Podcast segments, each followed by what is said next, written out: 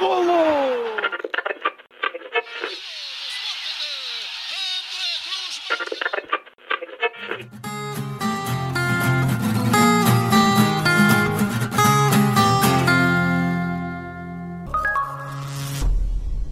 Viva!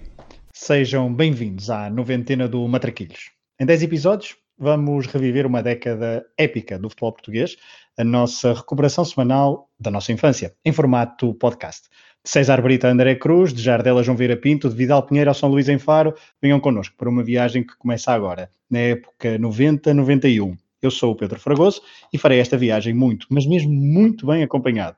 Olá, Rui Silva, preparado para a loucura dos anos 90 do futebol português? Estou preparado para vos ouvir falar sobre isto de forma brilhante. A mim não, mas ao nosso interlocutor, ao nosso em comum interlocutor, eu acho que sim. Olá, Rui Malheiro. Depois de um Diga Viva. 33 maravilhoso, bem-vindo à noventena. É isso mesmo, vamos avançar para os anos 90 bem medidos do futebol português. Exatamente. Vamos uh, começar com uma pequena contextualização, porque 1990 não é um ano não é um ano qualquer. Basta ser ano de Mundial que torna tudo mais especial. Mas nem só de futebol vive o mundo, como sabem. O período entre o final dos anos 80 e o início dos anos 90 fica marcado por várias mudanças políticas e sociais no mundo ocidental. No final de 89, o muro de Berlim começa a ser derrubado e a cortina de ferro vai se rasgando após anos de domínio soviético. O ano de 1990, mais concretamente, fica marcado pela eleição de Lech Walesa na Polónia, reunificação alemã, o Prémio Nobel da Paz para Gorbachev, o início da Guerra do Golfo, a saída de Thatcher do número 10 de Downing Street e, para complicar a eleição do momento internacional do ano, Nelson Mandela sai da prisão em fevereiro de 1990. Não é um ano qualquer, bem pelo contrário. Em Portugal, Cavaco Silva lidera o primeiro governo de maioria absoluta no Portugal Democrático. Na televisão acaba o TV Rural, mas começam a roda da sorte e o palavra puxa palavra. Em março, e ainda sobre televisão, que só tinha dois canais, Nuxa vence o Festival da Canção da RTP, com a canção Há Sempre Alguém. E o que tem a ver isto com futebol? Pois bem, Nuxa representou Portugal no Festival da Eurovisão de 1990, a 5 de maio de 19, deste ano, 90, em Zagreb, ainda Jugoslávia. Carlos Alberto Muniz, orquestrador de música, da música portuguesa, levou o blazer mais icónico da história das participações portuguesas neste evento, vencido por um tal de Toto Coutinho, que cantou Insieme, 1992.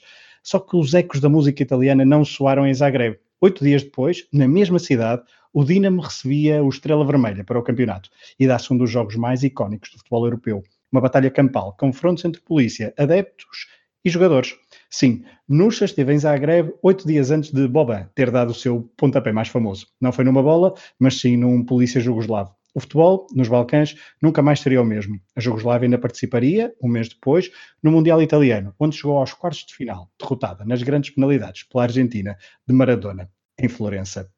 O Mundial de 1990 marcou o ano futebolístico e esse verão um, foi também marcado, obviamente, por esta competição. Lothar Matthaus ergueu a taça em Roma, a 8 de julho, e meses mais tarde viria a ganhar a bola de ouro. A Alemanha de Beckenbauer venceu Maradona na final por 1-0 no Mundial que muitos apelidam de pior de sempre depois de Espanha 82 e México 86, talvez a fasquia estivesse muito alta. Do Mundial italiano ficam mesmo assim imagens marcantes, as lágrimas de Robson, Gascoigne, Waddle e companhia, a dança de Roger Milá junto à bandeirola, ele que levou os Camarões até aos quartos de final ou também estádios italianos habituados a, receber as grandes estrelas do futebol mundial, porque a Série A era, por aqueles dias, a meca dos grandes futebolistas. A começar por Maradona, que em Nápoles conquistara em maio de 1990 o segundo Scudetto da história do clube, culminando uma década que viu seis equipas diferentes a levantarem o troféu mais desejado do Calcio. Em Espanha, o domínio no final dos anos 90, 80 era blanco, de 85 a 90 o Real Madrid sagrou-se pentacampeão, mas havia alguém na Catalunha a trabalhar muito para mudar a história do futebol espanhol. Haveremos falar dele durante, estes, uh, durante esta noventena, quando formos ali dar uns pozinhos do futebol internacional. Em Inglaterra, o futebol estava muito marcado pela tragédia de Heysel e Hillsborough. A primeira tinha retirado os clubes das competições europeias. A segunda obrigou os responsáveis locais a pensarem numa forma de mudar o futebol inglês.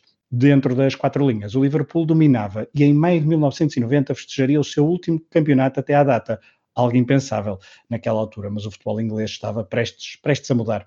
Antes do Mundial de 90, um, e agora perdi Antes do Mundial de 90 houve três finais europeias, assim é que é, e três vencedores italianos. Estamos a entrar no futebol português.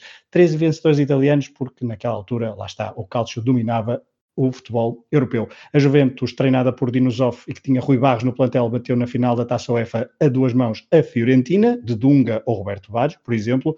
Na taça das taças, a Sampdoria de Boskov continuava a mostrar que era uma das melhores equipas da altura, com a dupla Mancini e Viali, a não dar hipóteses ao Anderlecht.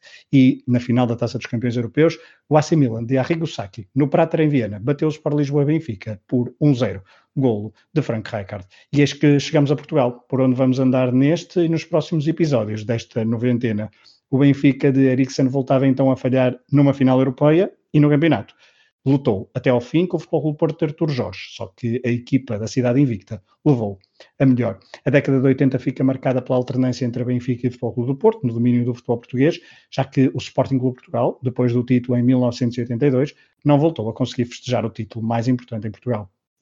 O Futebol Clube Porto apurou-se, portanto, para a Taça dos Campeões Europeus. Benfica, Sporting e Vitória Sport Clube agarraram bilhete para a Taça UEFA. E quem é que seguiu para a final, para a Taça das Taças?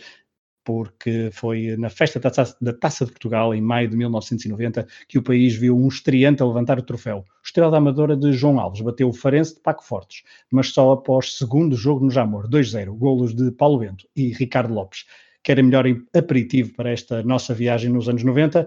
Vamos então à nossa noventena. Depois de na época anterior termos tido Mats Magnussen como melhor marcador com 33 golos num campeonato a 18, onde desceram Feirense e Portimonense. Rui Malheiro, que novidades nos trazem a época 90-91 do futebol português, logo à partida?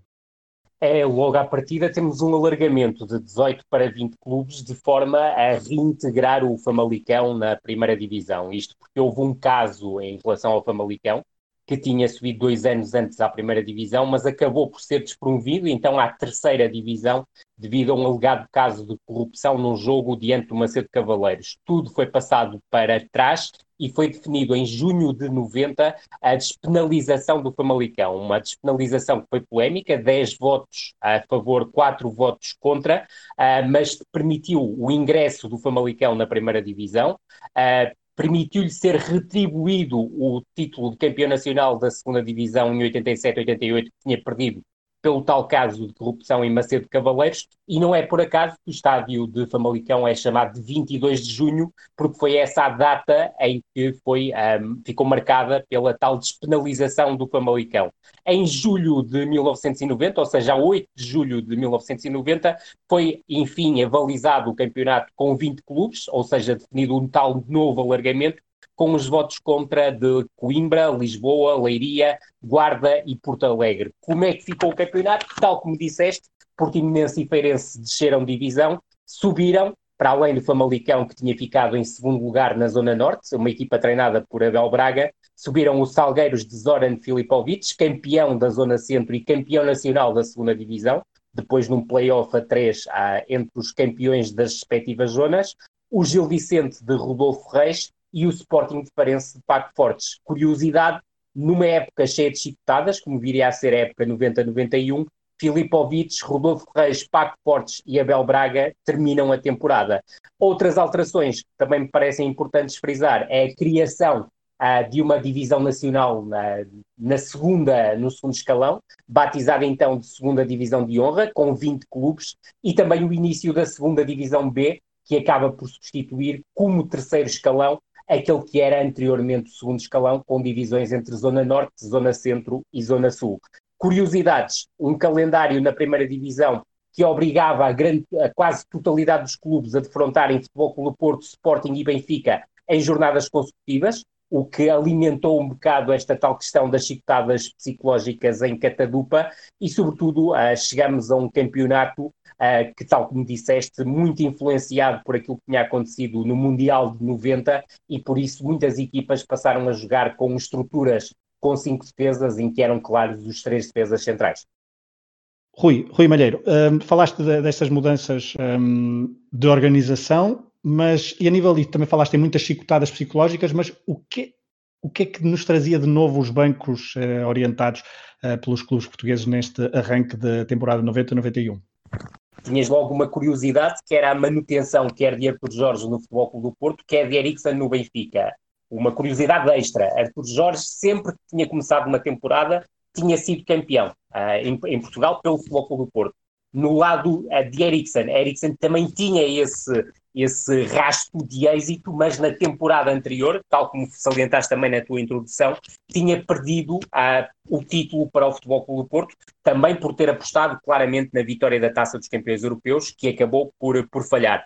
A grande novidade em termos de mudanças no comando técnico, obviamente, era o Sporting, que depois de mais um ano tumultuoso, apresenta um novo treinador. Tomislav Ivic tinha sido uh, apontado pela imprensa, nomeadamente em finais de maio, inícios de junho, como o grande alvo de Sousa Sintra. Recordar que Tomislav Ivic, naquela altura, tinha sido o ex-treinador de Futebol Clube do Porto, o responsável pela vitória em 1988 no, no Campeonato do, do, Mundo de Clubes, na altura Taça Intercontinental e na Supertaça Europeia, mas Ivic uh, respondeu ao apelo do Sporting, isto no jornal a, a, Bola, dizendo que não queria mais Vietnãs na sua carreira.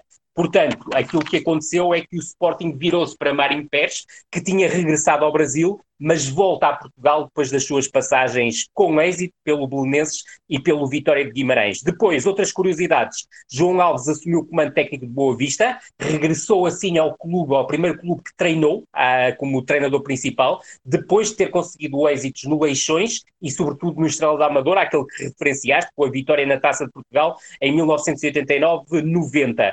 Raul Águas, que tinha passado pelo Sporting e pelo Boa Vista e anteriormente também com muito êxito pelo Chaves, Chaves.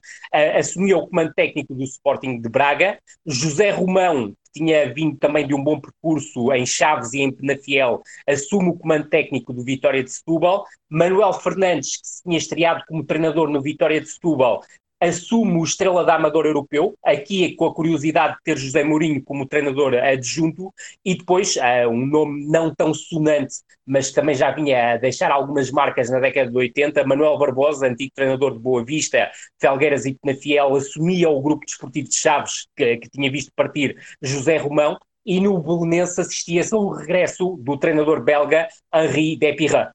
Obrigado, Rui. Rui Malheiro, isto vai ser um bocadinho confuso, porque eu não estou habituado a dizer Rui, Rui, Rui, portanto vamos, vou, tentar, vou, tentar, vou tentar coordenar, mas lá está, é o que o, o Rui Silva, lá está, sofreu se calhar um bocadinho no, uh, no, no, início, quando, quando se juntou aqui aos matraquilhos.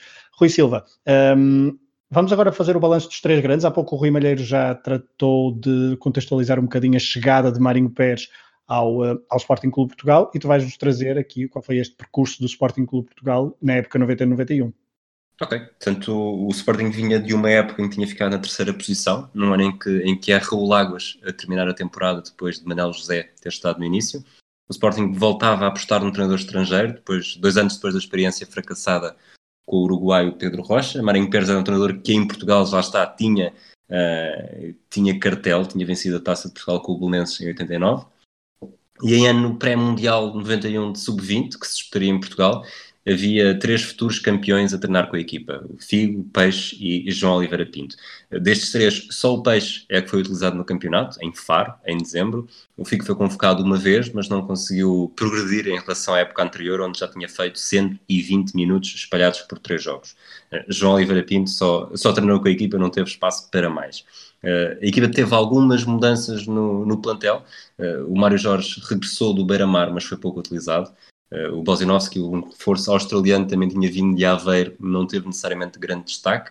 A contratação mais sonante acabou por ser um brasileiro chamado Careca, uh, recrutado ao Cruzeiro, uh, numa era em que havia outro Careca mais famoso, eh, que tinha feito, que tinha tido muitos anos de destaque em Nápoles. Em Alvalade, este Careca marcou oito golos, mas o melhor reforço foi ainda assim o búlgaro Balakov, que não chega durante o verão, ele é só é contratado em, em dezembro, é descoberto na Bulgária no Etar Tarnovo e para ser um avançado goleador, não para ser o, o, número 10 que acabou por ser um dos melhores na história do Sporting e do futebol português.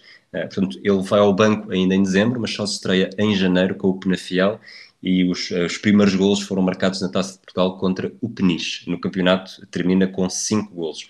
Este Sporting tinha o Luizinho, outros internacionais de renome, falaste do Mundial 90, o, o Tomislav Ivkovic tinha, tinha representado a Jugoslávia e tinha defendido novo penalti de Maradona durante o Mundial.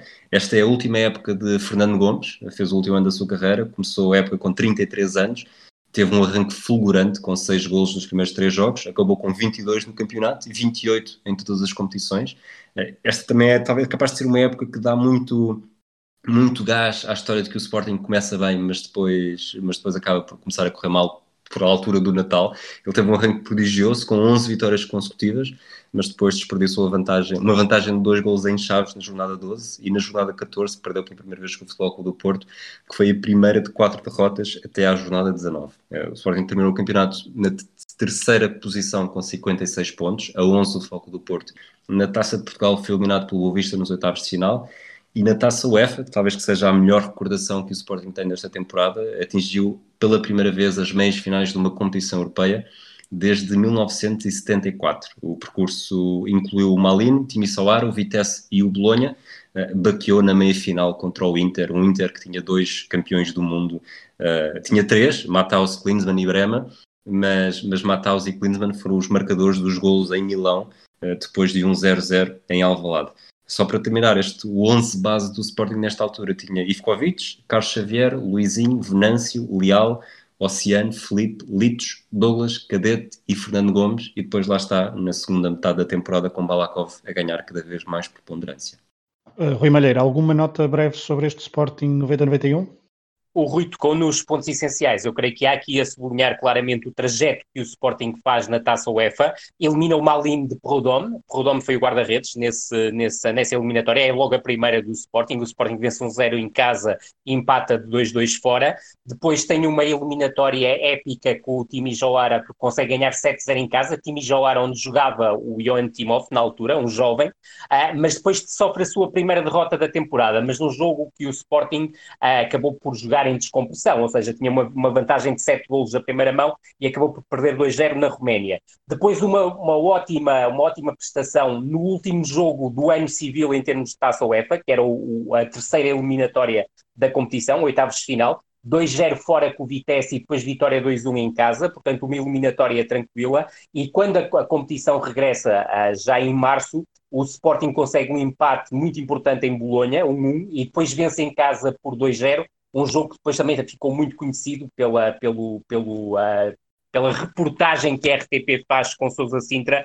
Uh, é uma reportagem que está no, no YouTube e que eu aconselho vivamente a acompanharem. E depois no jogo das meias finais, com Sousa Sintra já a lançar os foguetes de uma final diante da Roma, Roma que tinha eliminado o Benfica e Sousa Sintra dizia que queria vingar o futebol português, a verdade é que o, o Rui tocou no, no, ponto crucial. O Sporting em casa, eu tive a oportunidade de ver esse jogo através da televisão italiana, uh, porque não foi transmitido para Portugal. O Sporting empata 0-0, mas tem duas oportunidades clamorosas por oceano, que falha definições incríveis na cara do, do guarda-redes, mas depois acaba, obviamente, por baquear fora uh, diante do, do Inter por 2-0, os tais golos de Matthaus e Klinsmann, num jogo que também ficou marcado talvez por aquilo que já se adivinharia como o, o, quase final da era de Marinho Pérez, que depois acabou por não se confirmar imediatamente, que foi uh, o, o, uh, o, episódio em que Douglas não gostou de ser substituído uh, na, nessa partida em Milão e acabou por pedir justificações em público ainda no decorrer do jogo ao treinador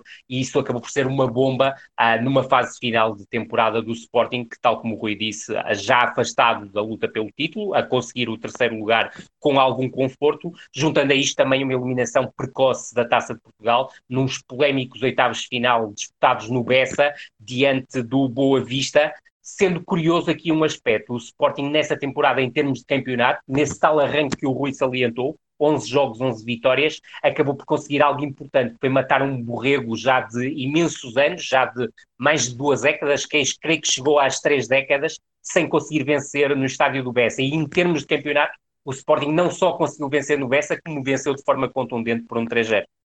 Muito bem, vamos ao, ao segundo classificado da, Liga Portuguesa 90-91. Há pouco o Rui já desvendou quem, quem ficou em segundo, não é surpresa para ninguém. O Clube Porto ficou então em segundo, era campeão em título depois da temporada 89-90. Artur Jorge continuou como treinador e a equipa tipo do Futebol Porto, podemos começar já por aqui, uh, era mais ou menos a seguinte: Vitor Bahia na baliza, segunda época como titular indiscutível dos Dragões, João Pinto, Aloísio, que estava na sua época de estreia de azul e branco, Geraldão, um defesa goleador com 12 golos no campeonato, mas que não fez o último, praticamente o último terço, o último quarto da temporada, uh, Lima Pereira, depois também no meio campo Semedo, André, Jaime Magalhães, Jorge Couto e a dupla Costa Adinov.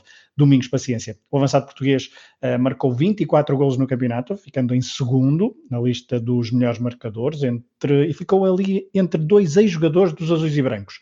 Rui Águas, melhor marcador com 25 golos, ao serviço do Benfica, e Fernando Gomes, do Sporting, em terceiro lugar da lista. Destaque para é esta que foi a última época de Madger ao serviço do Futebol Clube Porto. Ele que fez cerca de dezena e meia de partidas ao longo da época, sua grande maioria na primeira parte da temporada e quase sempre a partir do banco. O Futebol Clube Porto ficou então no segundo lugar do campeonato, a dois pontos do Sport Lisboa e Benfica, um, cinco empates e duas derrotas apenas ao longo do, da temporada 90-91, 77 gols marcados, 22 gols sofridos. Um, se o Sporting teve 11 vitórias consecutivas no início, o Futebol Porto também arrancou bem, chegou às 6 vitórias consecutivas, mas depois tem ali uma série, uh, esta série foi inesperadamente interrompida pelo Nacional da Madeira, que até viria a ficar em último no campeonato, porque na sétima jornada os insulares foram ao Estádio das Antas conquistar os primeiros pontos da sua história neste estádio e logo com estrondo, vitória por 1-2, golos de Heitor e Paulo Sérgio, dando a volta ao resultado depois de um golo madrugador de Domingos Paciência. Depois deste tropeção, um, o Futebol do Porto engatou mais sete vitórias consecutivas no, no, campeonato, até empatar na luz, a duas bolas, golos de Domingos e Costa de Novo, em resposta aos golos de Rui Águas e Ricardo Gomes. O Porto ficava nessa altura empatado com o Sporting na liderança do campeonato, com mais um ponto que os encarnados. Um, a equipa de Artur Jorge só viria a perder no campeonato no tal jogo do bis de César Brito, já lá iremos mais à frente. Uh, César Brito então bisou nas antas uh, no tal jogo do título. Uh, entre os dois confrontos com o Benfica, a equipa de Artur Jorge somou quatro empates, três deles nulos, com Penafiel, Belenense e Famalicão. O quarto empate desta série uh, foi no derby da Invicta, no Bessa, 1-1, gol de Marlon Brandão, perto do fim, já com o Boa Vista reduzido a 10 unidades, depois de uma expulsão do defesa Garrido. Um, depois de perder o jogo em casa na 34ª jornada frente ao Benfica, o Fogo Porto ganhou os jogos todos até ao fim, mas não foi suficiente para revalidar o título. Uh, mais à frente até falaremos da Taça de Portugal, o Futebol Porto conseguiu conquistar a Taça de Portugal e também poderei depois dizer até onde é que foi este Futebol Porto na Liga, na Taça dos Campeões Europeus, posso já revelar, foi até aos quartos de final, onde viria a ser eliminado pelo Bayern de Munique. Uh, Rui Malheiro, já falamos do, um, do Sporting, já falamos do Porto, antes de irmos ao Benfica, alguma nota deste Futebol Clube Porto 90-91? Uh, tocaste nos pontos essenciais. Eu creio que aqui há que juntar para contextualizar, uh, sobretudo até quem é mais novo e não, não, não acompanhou tão de perto esta temporada, que o, a época do Futebol do Porto é também marcada, obviamente, por dois casos. Uh, um já citaste, que é o caso Madger. Uh, Madger não jogou porque entrou em rota de colisão com, uh, com Artur Jorge e até consultar as páginas da bola dessa altura encontro um, digamos, um choque entre os dois, Arthur Jorge diz quem teima em jogar como quer e não como eu quero não joga, e um jogador que diz que tanto lhe faz jogar como não, diz tudo, uh, mas não lhe faz jogar uh, e, e, não vai jogar enquanto não mudar a sua atitude. Enquanto Madger, por exemplo, repostou dizendo se eu nem no banco do Futebol Clube do Porto tenho lugar, isso só me dá para rir. Portanto, via-se que já desde o início da época havia esta situação de convulsão entre treinador uh, e jogador, ainda que, por exemplo, a, a, o presidente do Futebol do Porto, Jorge Nuno Pinta Costa, tenha travado uma saída de Madger, que era pretendido mais uma vez pelo Valência, mas a verdade é que acabou por não sair e ficar no plantel do Futebol do Porto até ao final da temporada. E depois há outro episódio que também me parece muito importante até no, no deslindar desta temporada, que acaba por ser Geraldão, um defesa central que uh, termina a temporada com 12 golos marcados, mas faz uma primeira volta absolutamente notável. Uh, em janeiro, no final de janeiro, creio, acaba por ser afastado por parte do Futebol Clube Porto, uma decisão de Pinto Costa e da direção do, do Futebol Clube Porto, porque se falava na altura uh, que o jogador tinha assinado um pré-contrato com o Benfica em relação àquilo que seria depois a próxima temporada, a temporada 91-92. O jogador sempre desmentiu essa situação, acabaria dois meses mais tarde, já creio que em março, por ser reintegrado no plantel do Futebol Clube Porto, mas a verdade é que o mês e meio ou dois meses de paragem que teve, competitiva que teve, acabaram por abalar o jogador, que curiosamente no final da temporada, e já sem querer adiantar, acaba por acompanhar Artur Jorge na transferência para o Paris Saint-Germain. Muito bem, ficado encerrado okay, o pano sobre a época do Futebol do Porto, uh, que perdeu o título para o Sport Lisboa Benfica de Eriksen, Rui Malheiro. Um, como é que foi a época do, do Benfica, 90-91?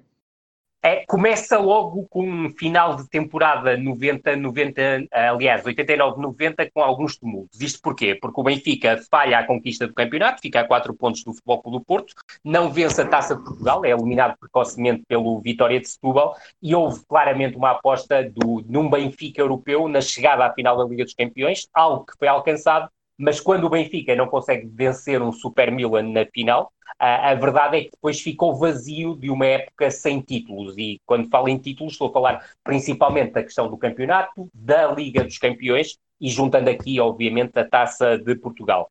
Eriksen, pela primeira vez, não conquista troféus, troféus desta importância, e dá-se aquilo a que se pode chamar uma, uma limpeza de balneário. E essa limpeza de balneário afeta jogadores que tinham sido marcantes na primeira passagem de Eriksen por Portugal. E estou a falar concretamente do caso de uh, Bento, que passa para a equipa técnica, de Álvaro, que sai do Benfica, assim como uh, dois jogadores uh, históricos da equipa do Benfica, Chalana que sai para o Belenenses, mas também Diamantino, que sai para o Vitória de Setúbal. E sai para o Vitória de Setúbal de forma muito pouco pacífica, porque acaba por ser de todos estes jogadores aquele que toma, e já não é uma novidade, obviamente, na carreira de, de Diamantino, uma posição mais de força e contesta violentamente aquilo que vinha a ser o trabalho desenvolvido por Gaspar Ramos no futebol do Benfica. E dá como exemplo o regresso de Rui Águas ao, ao Benfica, algo que acontece no verão e agita este verão em termos de transferências, porque Rui Águas transfere-se do Futebol do Porto como campeão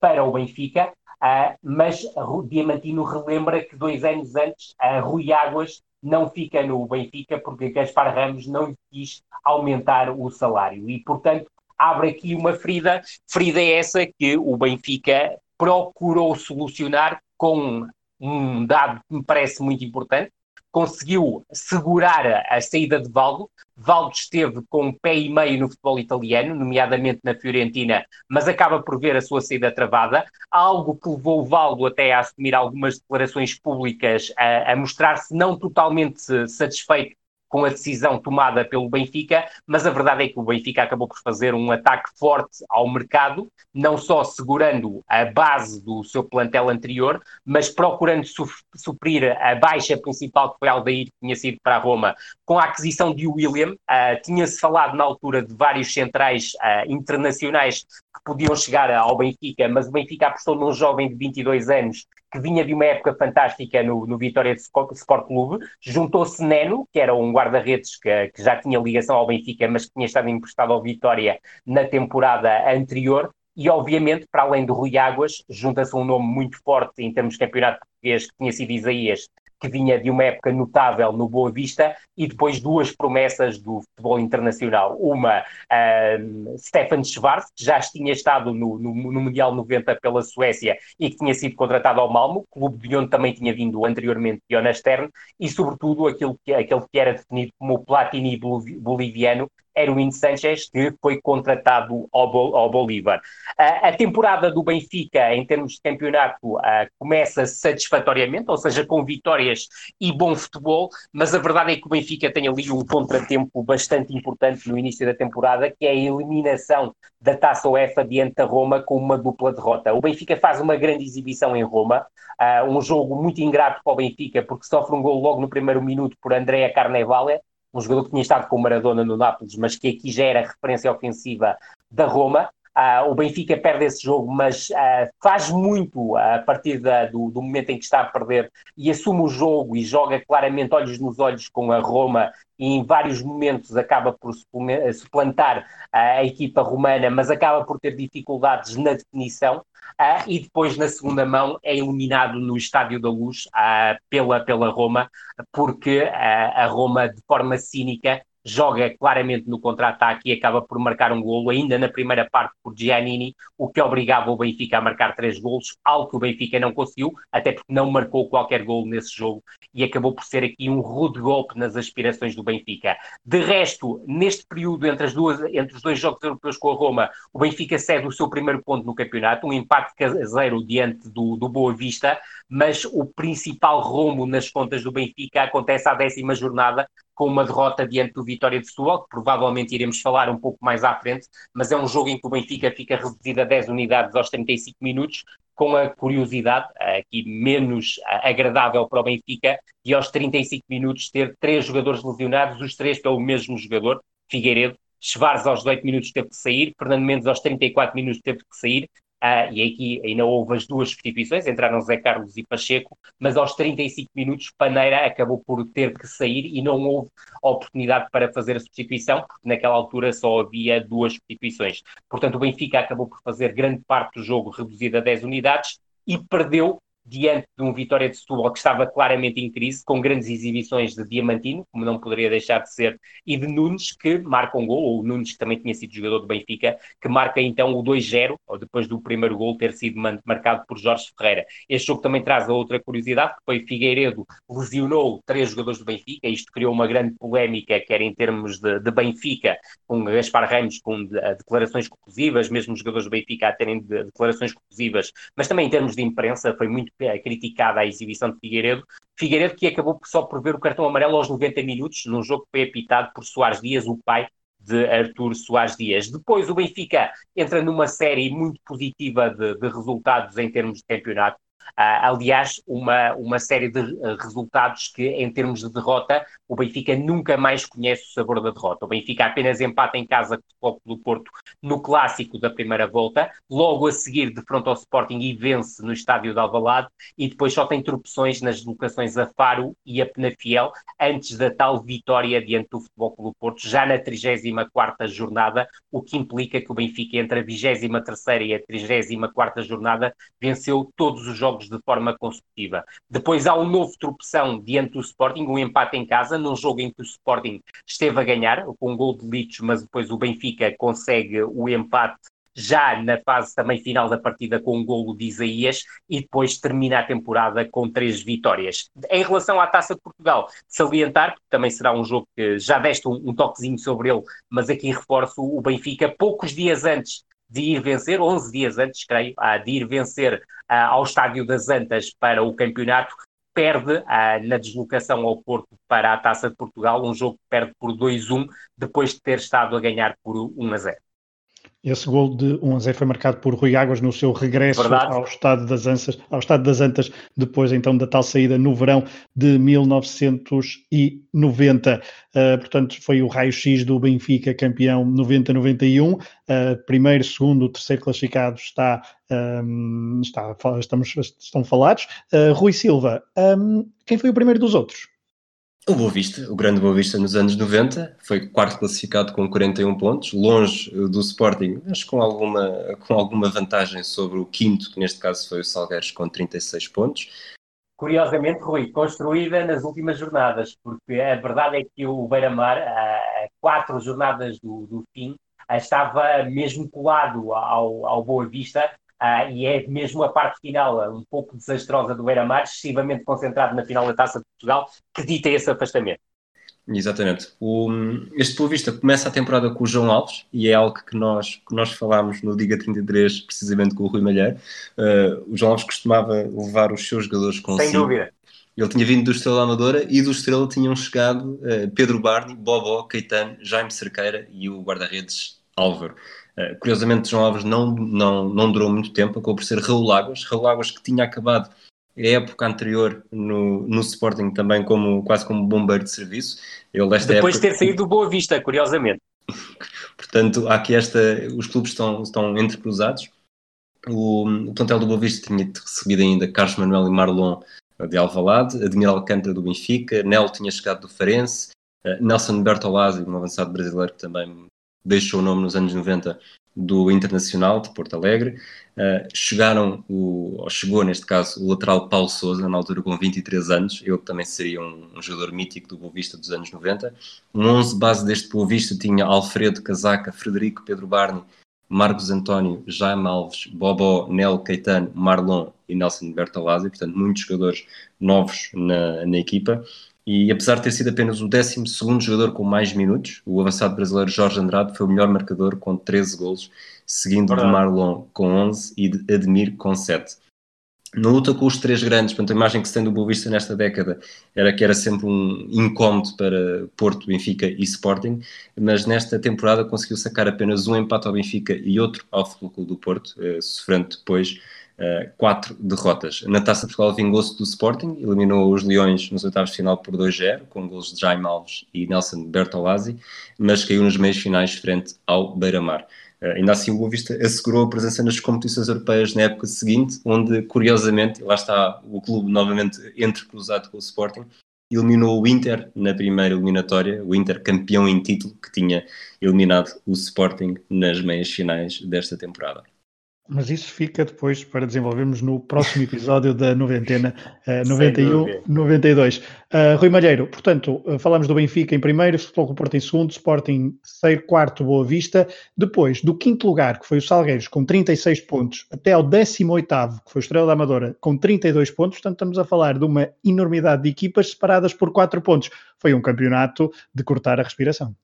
Sim, uh, claramente um campeonato uh, equilibrado por baixo, se me é permitida essa, essa expressão, porque é tal, tal como estavas a dizer, a diferença entre o quinto classificado e a zona de descida, ou seja, o primeiro que, que, que desce, é extremamente curta. Estamos a falar de um Tircense que desce com 33 pontos e de um Salgueiros, que em igualdade pontual com o Beira-Mar, mas que acabou por ter vantagem no confronto direto, uh, não foram além dos 36 pontos. Portanto, há uma margem apenas de 3 pontos, recordando que a vitória valia 2 e não 3, como, como atualmente, mas é uma margem extremamente curta, o que levou as emoções deste campeonato até à última jornada, quer no que diz respeito à, à, classificação, à qualificação para a taça UEFA, na altura, no, no que diz respeito ao quinto lugar, e sendo que esta decisão só foi uh, protelada depois da final da taça, porque se o Beira-Mar vencesse a final da taça, seria o Beira-Mar a ir à taça das taças, o que alteraria aqui um pouco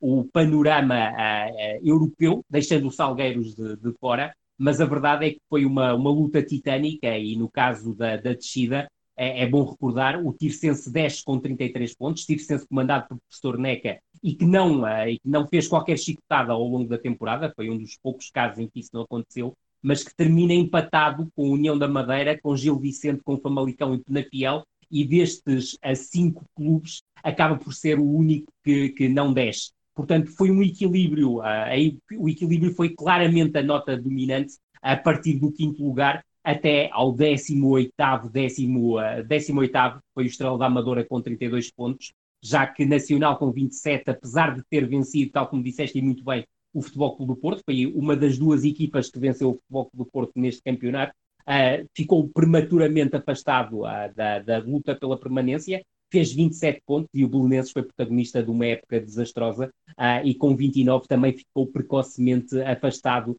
da luta pela permanência. No fundo, acabaram por descer Nacional com 27 pontos, Belenenses com 29, Estrela da Amadora com 32 pontos, com a curiosidade de ter sido Josualdo Ferreira o treinador que desceu de divisão, não foi quem começou a época, a Josualdo Ferreira substituiu o Manuel Fernandes, tal como nós tínhamos falado, Manuel Fernandes tinha pegado neste objetivo europeu do, do, Estrela, do Estrela da Amadora, mas cá está, já aqui a notar-se uma tendência que depois acaba por ser, uh, surgir muito nos 20, 25 anos seguintes, que é a equipa surpresa que vai às competições europeias acabar por ter muitas dificuldades por se manter na primeira divisão ou até descer divisão na temporada em que consegue eh, eh, estar nas competições europeias. O Vitória de Setúbal com 32 pontos, o Vitória de Setúbal comandado por Quinito, Quinito que sucedeu uh, em dezembro a José Romão, mas acabou por não conseguir, conseguir evitar a descida de, de divisão, e o tal Tircense, comandado pelo Neca, que acaba com 33 pontos, a igualdade pontual quer com a União da Madeira, Gil Vicente Famalicão e Penafiel, mas acaba por descer divisão. Mas para termos uma ideia, com 34 pontos acabam cinco equipas, sendo que duas delas, por exemplo, são o Sporting de Braga e o Vitória Sport Clube de, de Guimarães. Portanto, o equilíbrio como nota a, a, ter em conta nesta temporada do, entre o quinto e o décimo oitavo classificado. Há pouco uh, falavas do Estrela da Amadora. A época, aliás, arrancou com a Supertaça em agosto de 1990. Uh, foi uh, a duas mãos que o Futebol do Porto foi mais forte e bateu então o Estrela da Amadora que iniciou a época com Manel Fernandes. Os homens da Reboleira até começaram uh, bem na primeira mão, porque a Supertaça ainda era a duas mãos e venceu na Reboleira então por 2-1, golos de Miranda e Barotti. Um, na altura o golo solitário do do Porto foi de Geraldão. Na segunda mão, o do Porto venceu por 3-0 num jogo uh, polémico, 1-0 aos 8 minutos pelo francês Stéphane Pay, foi uh, marcado com a mão e a meio do primeiro tempo o Estrela até passou a jogar com 10, devido a um vermelho direto de Abel Campos. Depois o Porto controlou o jogo e só viria a marcar nos 10 minutos finais da partida. Semedo, numa recarga após livre de Geraldão, e Jorge Couto fizeram então o resultado final. E o Porto conquistava assim a quinta supertaça Cândido Oliveira da sua história e iniciou então esta época 90-91 com um, a conquista deste troféu. Um, agora, depois de fazermos então, depois do Rui Malheiro ter concluído a radiografia do campeonato uh, nacional, uh, vamos, uh, Rui Silva, queres falar? Já fomos, já fomos falando de, várias, um, de vários nomes, mas queres, queres dar o top 10 das transferências de 90-91? Certo, top 10 sem necessariamente grande, grande ordem, portanto 10 claro. jogadores que, em destaque. Mas nós já falámos aqui do, do Rui Águas, Benfica, que regressa e, e torna-se melhor marcador do ano do título. A Luísio, que chega do Barcelona, vai, vai ser um nome, o esteio da defesa durante toda a década e também Balakov, que, que apesar de chegar como goleador, não ser goleador, acaba por marcar 45 gols até à sua saída em 1995. Portanto, vou, vou concentrar-me nos outros e tentando ser o mais rápido possível. Não sei se depois vocês terão algum nome para acrescentar. E eu deixei aqui de fora jogadores que se estrearam. Imagina Fernando Couto, que se estreia no Porto, um, depois, do, depois do empréstimo. Já, Jorge curiosamente, Costa. Curiosamente, foi o Fernando Couto é emprestado dois anos seguidos ao Famalicão e à Académica, mas já tinha feito, creio que, um jogo pela equipa principal do Futebol Clube do Porto, portanto, três épocas antes. Ok, ok. Uh, e, do, e do Jorge Costa em Penafiel. Portanto, é esquecendo esses nomes, uh, Marlon Brandão, no Boa Vista, ele vem do Sporting, não é o melhor da equipa nesse ano, mas acaba por ser até 94 um dos, um dos jogadores que sempre constantes no ataque. Ele joga com João Pinto, joga com Ricky, joga com Arthur, faz 40 golos pelo Boa Vista em todas as competições. Isto até 94, não necessariamente neste ano. É, também nesta época que Dino chega ao Beira-Mar, do Nacional, ele vinha de 34 gols marcados pelo, pelos insulares em três temporadas e acho que, que, mais do que os gols que ele marcava em campo era o seu estilo, a forma como corria, que, que entra na memória de todos nós. E, e seis, seis dos nove gols que ele marca nesta época foram na Taça de Portugal, rumo à final com o Futebol Clube do Porto. Portanto, é um dos nomes, um dos sinónimos desta campanha do Beira-Mar. O Sporting Braga estreia Barroso, um médio na altura de 19 anos, tinha sido formado, formado localmente, tinha sido, estava a jogar nos escolões secundários do Arsenal de Braga, que fez do seu pontapé, de, pontapé canhão o maior cartão de visita. Uh, ele depois foi bicampeão no, no Futebol do Porto, ainda faz uma época na Académica, e um total de 11 épocas pelo Sporting Braga até acabar a carreira já no século XXI. Uh, o filão africano acho que é muito curioso também. Temos, temos Ziad, o tunisino do Vitória de Guimarães, que marca 40 Sem gols no campeonato até 95. Temos Iakini em Setúbal, que chega de uma equipa da Costa do Marfim e marca 13 gols logo na estreia. Uh, depois faz duas épocas na, na, segunda na Liga de Honra fenomenais, com 57 gols. E depois regressa ao escalão principal em 93-94 para marcar 21 gols em 28 jogos, até sair para a Grécia para o Olympiacos em 94, numa época em que, em que supostamente assinaria pelo Sporting de Carlos Queiroz, mas depois havia demasiados estrangeiros. Uh, últimos dois jogadores, Asri, Asri que é um, já tinha uma final europeia no currículo, estava no da Madeira, vai para Faro e faz do Farense a sua casa até 2000. Ele está, está ligado ao, diretamente ao futebol algarvio, fazia parte da equipa que sediou nas competições europeias em 95, 96. E um último destaque, já que falámos de Asri que chegou do União da Madeira, um jogador que chegou à União da Madeira, do Vasco da Gama, um central revolucionário, que jogou até 1994 na equipa, até depois assinado pelo Sporting, eh, tornando-se também um dos melhores centrais a passar pelo Sporting, não só nesta década, como também na história do clube, e falo de Marco Aurélio. Rui Malheiro, estes nomes uh, são um ótimo aperitivo para, para esta noventena, para depois o que vamos tendo, e o Rui foi contextualizando muito bem, foram depois uh, produzindo nos vários clubes do futebol português. É, o Rui faz aqui um destaque ao top 10 de transferências excelente. Uh, posso acrescentar, e já tocamos nesse, nesse assunto, a questão do Isaías ter, trans, ter transferido o Boa Vista para o Benfica, a chegada também do Costa Adinova ao Futebol do Porto, outra, a ex-CSKA de Sofia, uh, juntando aqui que Costa Adinova acabou por ter um impacto uh, imediato tremendo, sobretudo quando comparado com o, os outros reforços para o ataque que acabaram, um deles por ser bastante utilizado a partir do banco, que era o Baltazar, o avançado brasileiro que vinha do Atlético de Madrid, mas que acaba por fazer uma temporada aquém das expectativas, ainda mais aquém o, o francês Pei, que tu falaste uh, num dos poucos golos que marcou, uh, uh, como jogador de futebol do Porto, tinha sido contratado ao Bordeaux, um jogador que também tinha passado como internacional francês, que chega ao futebol do Porto e falha.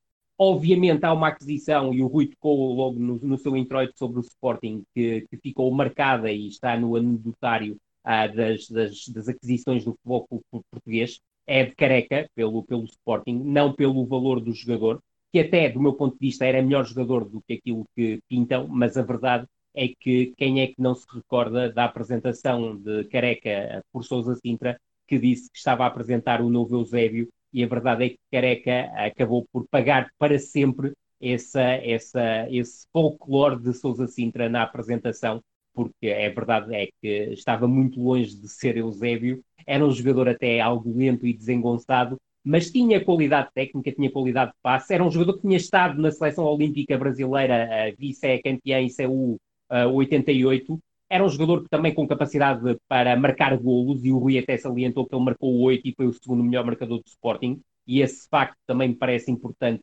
realçar.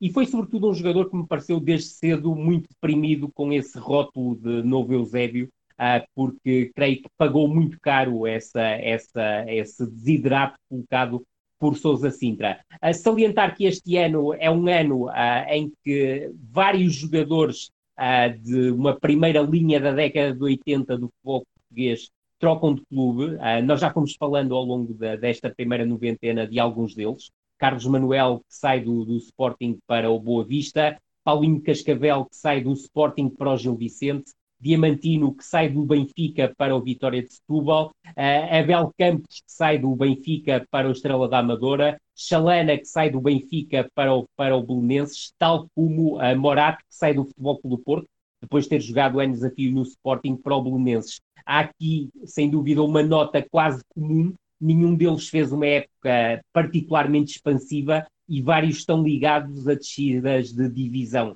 Eh, como jogador surpresa, salientava aqui, uh, e provavelmente nós ainda vamos tocar nas equipas de revelação desta temporada, tocava aqui no jogador surpresa entre os transferidos, claramente Tozé do Beira-Mar, um jogador que, que, tinha chegado do Marítimo, um jogador muito interessante, tanto podia jogar como médio ofensivo, como médio ala, que depois se transfere para o Futebol Clube do Porto e, curiosamente, fruto dessa transferência para o Futebol Clube do Porto, falha a final da Taça de, de Portugal. Uh, o Beira-Mar acabou por não utilizar porque o jogador já se tinha comprometido com o Futebol do Porto. É um jogador que faz uma época soberba na equipa do Beira-Mar, treinada por, por Vitor Urbano. E depois há aqui nomes muito curiosos, para além daqueles que o Rui referiu. Uh, o Braga contratou uh, durante a temporada a Elioana, muito provavelmente um dos melhores jogadores de sempre de Israel, que já chega a Portugal na fase final da carreira e não tem grande impacto na equipa do Braga. O Vitória, para além de Ziad, contrata o camaronês Mbu, que esteve no Campeonato do Mundo pelos Camarões em 90 e voltaria a estar em 94, Uh, mas que acaba por ter um pouco impacto na equipa do Vitória. Recordo-me que anos, anos depois está a jogar no Benfica de Castelo Branco, o que também não deixa de ser curioso. Chega também um avançado muito interessante à equipa do Famalicão, o internacional argelino uh, Menad, marca seis golos, creio, nesta primeira época. Uh, junto também aqui um nome de um jogador extremamente exótico, que foi Touré, uh, um internacional francês que uh, vinha do Mónaco, mas tinha tido grande impacto no Nantes, e, mas que falha redondamente no Marítimo, até porque tinha um, um feitio tumultuoso e, e, na Madeira também se fez sentir. E depois também na, numa, numa perspectiva de bom rendimento, Kursic, um avançado jugoslavo na altura, sérvio, creio, que uh, o Farense descobriu no Antuérpia e que marcou 11 golos, e depois deixar para remate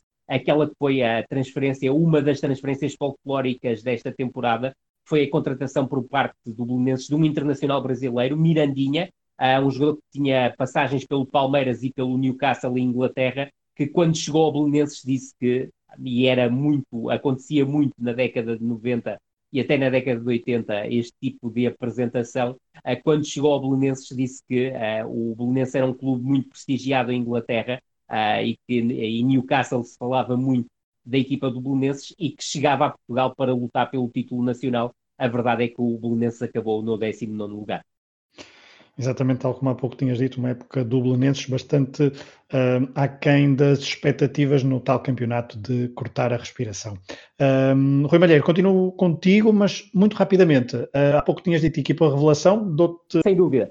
Uh, Pedro, uh, salientar-te aqui, eu, eu, vou colocar duas. Obviamente que o apuramento europeu dos Salgueiros não, não nos podia escapar é uma equipa que sobe da segunda divisão diretamente para o quinto lugar do campeonato, merece os maiores encómios. É uma equipa que revela aqui um jovem que depois acaba por não ter uma carreira uh, tão auspiciosa como se augurava. Tozé tinha feito uma época notável na segunda divisão, tinha marcado, creio que, 20 golos, uh, 21 golos, uh, numa dupla de ataque com Miguel Barros, que tinha marcado 20. Portanto, eram Salgueiros muito ofensivo, mas que nesta, nesta sua estreia, na, neste seu regresso à primeira divisão, acabou por ser uma equipa mais defensiva, com Zoran Filipovic a ser um dos treinadores que utilizava muitas vezes a tal linha defensiva com, com cinco defesas, em que Milovac, Dion Sevic e Pedro Reis eram claramente jogadores uh, muito importantes.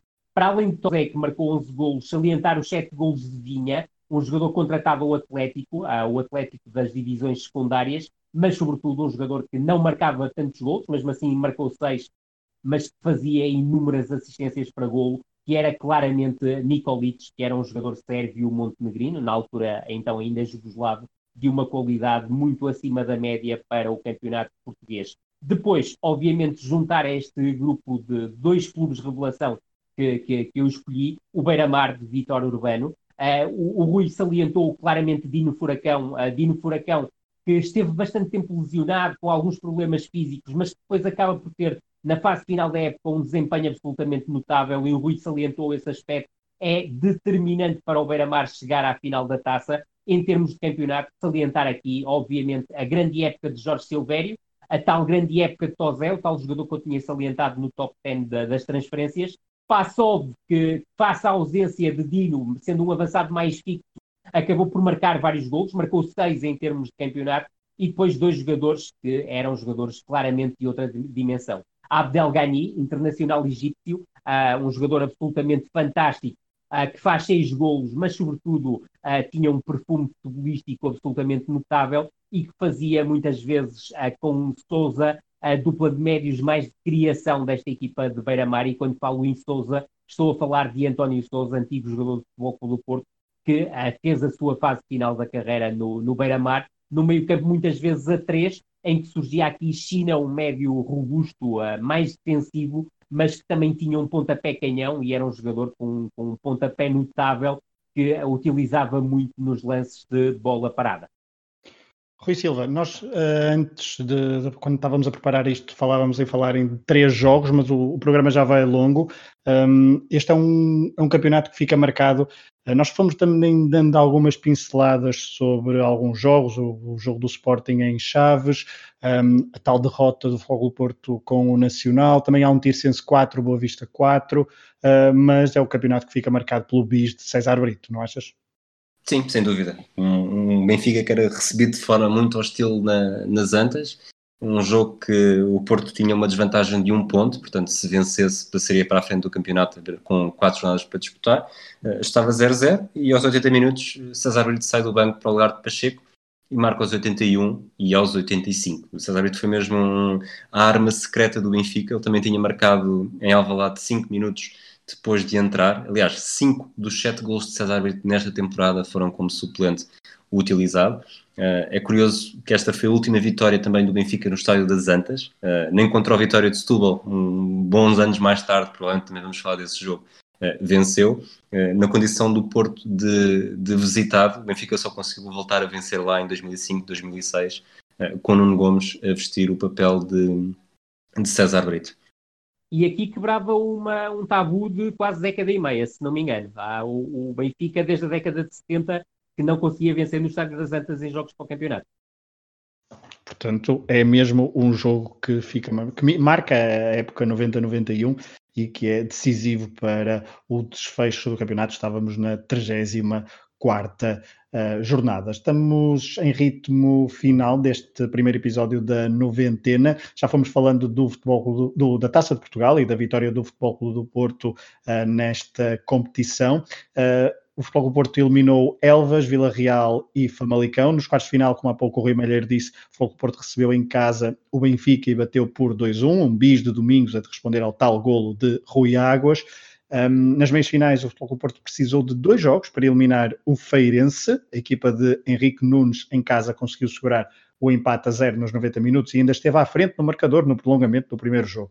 Só que quem mais? Inevitável Domingos Paciência marcou e levou o jogo para as Antas, onde no encontro do desempate o Futebol do Porto venceu por 2-0 por antes para o jogo do Jamor, onde defrontou o tal Beira-Mar, a derrota uh, da equipa uh, aveirense no prolongamento por 3-1. O Futebol Beira-Mar terminou então em sexto, como há pouco já falamos, chegou à sua primeira final da, da história. Um, o gol madrugador de Domingos não assustou os homens orientados por Vitor Urbano e com António Souza, então, no meio-campo, o Beira-Mar chegou ao empate ainda na primeira parte, com o gol do egípcio Abdelghani. O jogo foi para prolongamento, só que aí apareceram Costa Adinov e Jaime Magalhães, que fizeram os golos, que ditaram então a tal 3-1 final e a e, conquista. E Pedro, sim, sim. Pedro, se me permites, duas assistências de Abílio que tinha acabado de sair do banco. Ah, e é bom, é bom referir a Bílio, porque é um jogador que praticamente uh, não, não temos referência como jogador do Futebol Clube do Porto, que jogou pouco no, no, no, no Futebol Clube do Porto, mas que era um jogador de uma qualidade técnica absolutamente notável. Uh, pai de João Novaes, atual jogador do, do Sporting de Braga, uh, e que depois marca, obviamente, a década de 90 no, do, no Salgueiros, principalmente, um exímio marcador de lances de bola parada, mas que neste jogo o Arthur Jorge lança-o para o meio campo ofensivo e a Bílio distribui o jogo com uma fluidez absolutamente notável e dir-te-ia, utilizando uma linguagem dos nossos tempos, não destes tempos, uh, foi absolutamente determinante na criação. Exatamente, ele que deu então estas tais assistências, um deles também tinha saído do banco, foi Emil Costa Adinov, uh, foi a sétima taça de Portugal da história do Futebol Clube do Porto. Nota ainda para a tal primeira edição da segunda divisão de honra. O título foi para Passo de Ferreira, onde Vítor Oliveira conseguiu então em 1991 a primeira de muitas subidas e dava uh, e deu a oportunidade ao Passo de Ferreira de se estrear no plantel, no principal escalão do futebol português. Um, em segundo lugar ficou o Estoril de Fernando Santos. Os canarinhos regressavam ao convívio dos grandes após a descida em 1984. O terceiro e último promovido foi o Sport Clube União Torriense. A subida do clube de Torres Vedras marcava um regresso muito aguardado pelos seus adeptos, já que desde 1965 que o clube não estava na primeira divisão do futebol nacional. A subida foi conseguida sob a orientação de Manuel Cajuda, depois de terem passado pelo comando técnico durante a época mais dois treinadores, João Barnabé e Eurico Gomes. Uh, em ritmo final do episódio, do primeiro episódio de noventena do Matraquilhos, a uh, falar sobre a participação dos clubes na, portugueses nas competições europeias. Já fomos falando de muito, uh, de, principalmente de Sporting e, e, Benfica. Na Taça dos Campeões Europeus, o Fogo Porto chegou aos quartos de final depois de derrotar o Portadown e o Dinamo de Bucareste, sem grande dificuldade. Só que nos quartos claudicou frente ao Bayern Munique, numa reedição da final de 87. Artur Jorge então voltava a reencontrar os bávaros e o gol de Domingos no Olympia Stadium deu esperanças na primeira mão, já que o Porto trouxe empate a uma bola de Munique. Só que nas Antas, a equipa treinada por Jupp Heynckes venceu por 2-0 e, se calhar reza a lenda que Manfred Bender ainda está a correr depois de marcar o 2-0 que ditou o resultado final desse jogo. O Bayern Munique até viria a perder nas meias finais frente ao futuro campeão europeu, o Estrela Vermelha de Belgrado, uh, numa eliminatória suada e decidida mesmo em cima do apito final na final da competição, da Taça dos Campeões Europeus, Bayern Munique, ou Bayern Munique, não, peço desculpa, o Estrela Vermelha frente ao Marselha de Moser, Waddle ou Papin, um, depois de 0-0 nos 120 minutos, nas grandes penalidades bateram uh, os franceses, portanto houve festa para os sérvios de Belgrado após o penalti decisivo de Darko Panchev. Ainda não falamos da participação do Estrela da Amadora na taça das taças, eliminando o Neuchâtel Chamax nas grandes é, penalidades na primeira. É a primeira, é a primeira corrida de José Mourinho pela linha lateral. Isso é uma imagem que nós recuperamos na FTP há 4, 5, 6 anos, uh, mas é a primeira corrida, faz lembrar a de, a de Manchester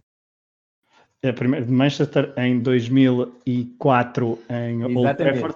Desta vez foi ainda em 90. Apesar disso, na primeira ronda o Estado Amador avançou, mas não conseguiu uma vitória. Mas na segunda ronda conseguiria a sua primeira e única vitória até à data nas competições europeias. Ele batendo na segunda mão por 1-0 o Liège de Robert Vazés. Ele que depois viria a ser treinador do Sporting Clube de Portugal. Só que na Bélgica tinha havido uma derrota por 2-0 para os homens de Manuel Fernandes e a equipa da Reboleira não avançou. Ah, esta competição da Taça das Taças foi conquistada pelo Manchester United no primeiro título de Alex Ferguson, primeiro título europeu dos escoceses ao serviço dos Red Devils e a primeira conquista europeia do United desde a Taça dos Campeões Europeus de 1968. Um, batendo no, na final um tal de uh, Johan Cruyff se, que treinava o Barcelona. Na Taça UEFA já falamos de dois participantes, Benfica eliminado na primeira ronda frente à Roma de Aldair, Voller ou Giannini. Já falamos que o Sporting fez uma bela campanha ficando às portas da final. Não falamos foi de, do Vitória Sport Clube de Guimarães que um, foi eliminado pelo Fenerbahçe. Duas derrotas, 3-0 e 3-2, e os turcos eram orientados por um tal de Gus Idink e tinham na baliza Harald Schumacher.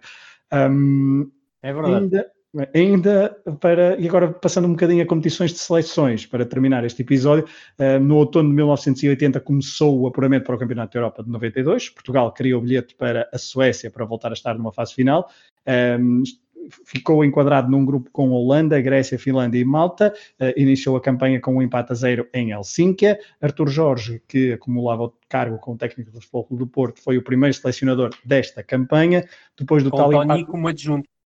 Muito bem, Cotoni com adjunto. Um, e depois do tal empate na Finlândia, seguiu-se uma importante vitória no Estado das Antas, frente à Holanda, golo de Rui Águas, só que no jogo a seguir, já em 1991, Portugal foi perder na Grécia por 3-2, tendo estado a vencer por 2-1 com golos de Águas e Futre. Antes do final da época 90-91, duas vitórias sobre Malta, uma magra, na ilha do Mediterrâneo, um 0 gol de Futre, e depois 5-0 em casa, nas Antas. Por essa altura estava ainda tudo em aberto. E o verão de 1991 deu mais força à seleção portuguesa, Rui Malheiro, já que a equipa de sub-20 no Mundial da categoria organizada em Lisboa venceria o título depois da vitória dois anos antes em Riad. Carlos Queiroz uh, guiava então assim os jovens portugueses à glória perante um estado da luz com cerca de 120 mil pessoas. Sim, é um dos jogos da, da vossa infância e da minha adolescência, claramente, porque é um momento absolutamente notável para o futebol português. É uma equipa, uh, do meu ponto de vista, com muito talento. Uh, basta recordar que conseguia juntar, em termos de meio campo, Rui Costa, João Pinto uh, e Luís Figo. era um tridente de ouro, mas a verdade é que também teve dificuldades, se quisermos, para conseguir alcançar o título mundial, principalmente no jogo final diante de um Brasil que era competentíssimo e também tinha um conjunto de jogadores de, de, de elevado quilate.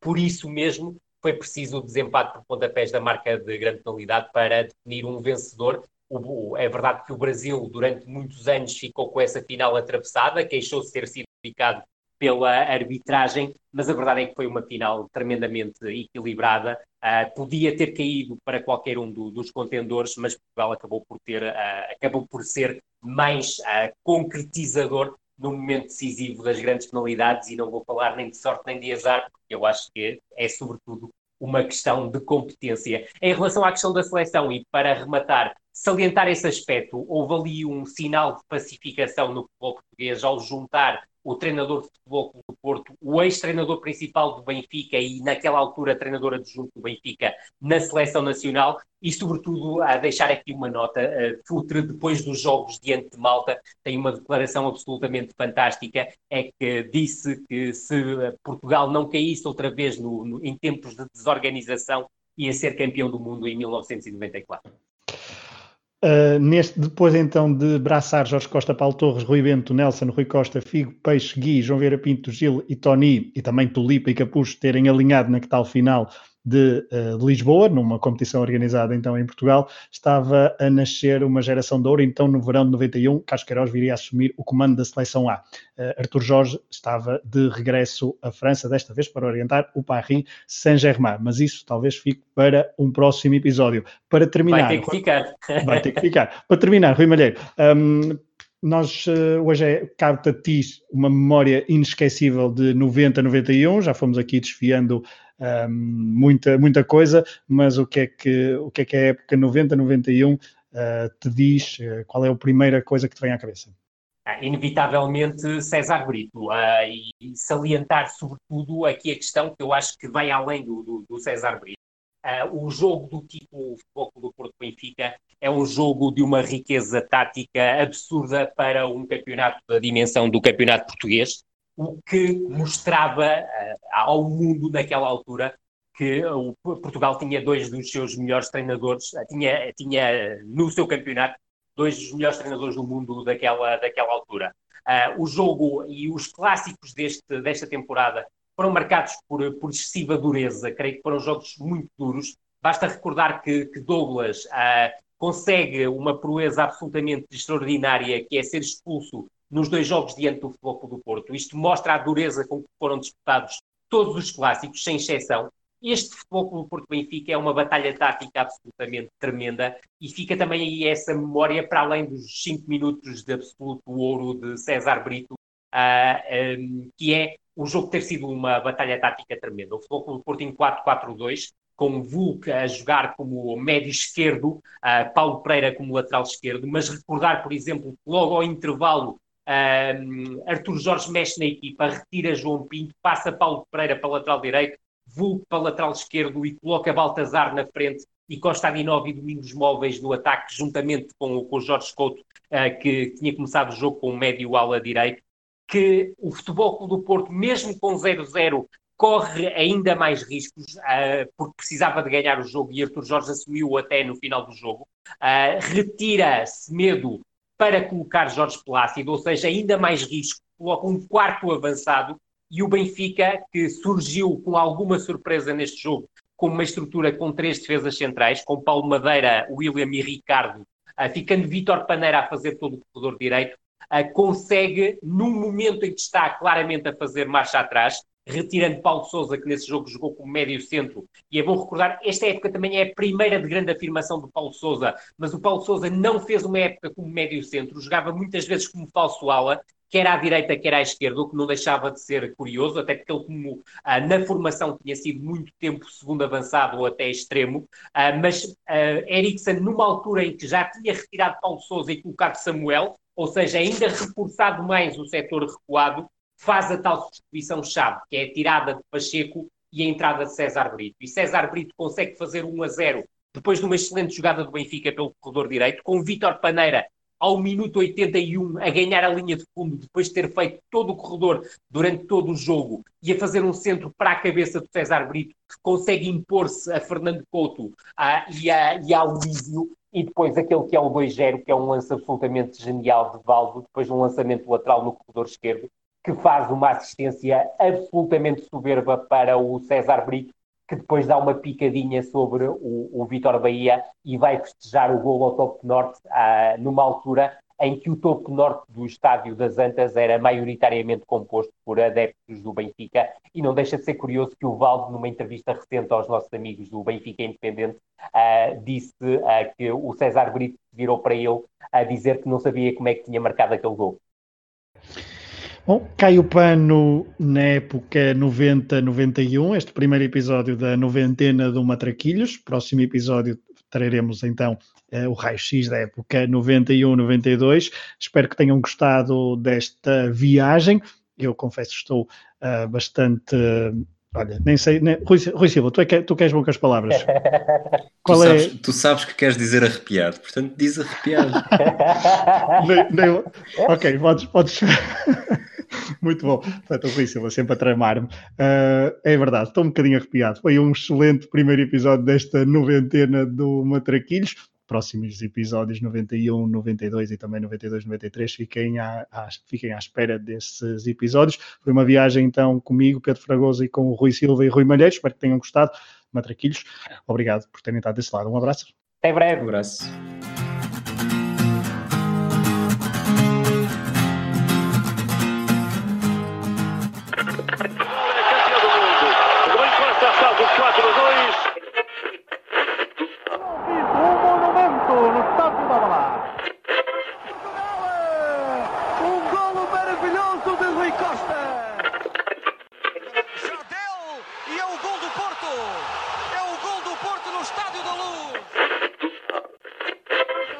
Internar-se bem, pode rematar, olha o golo!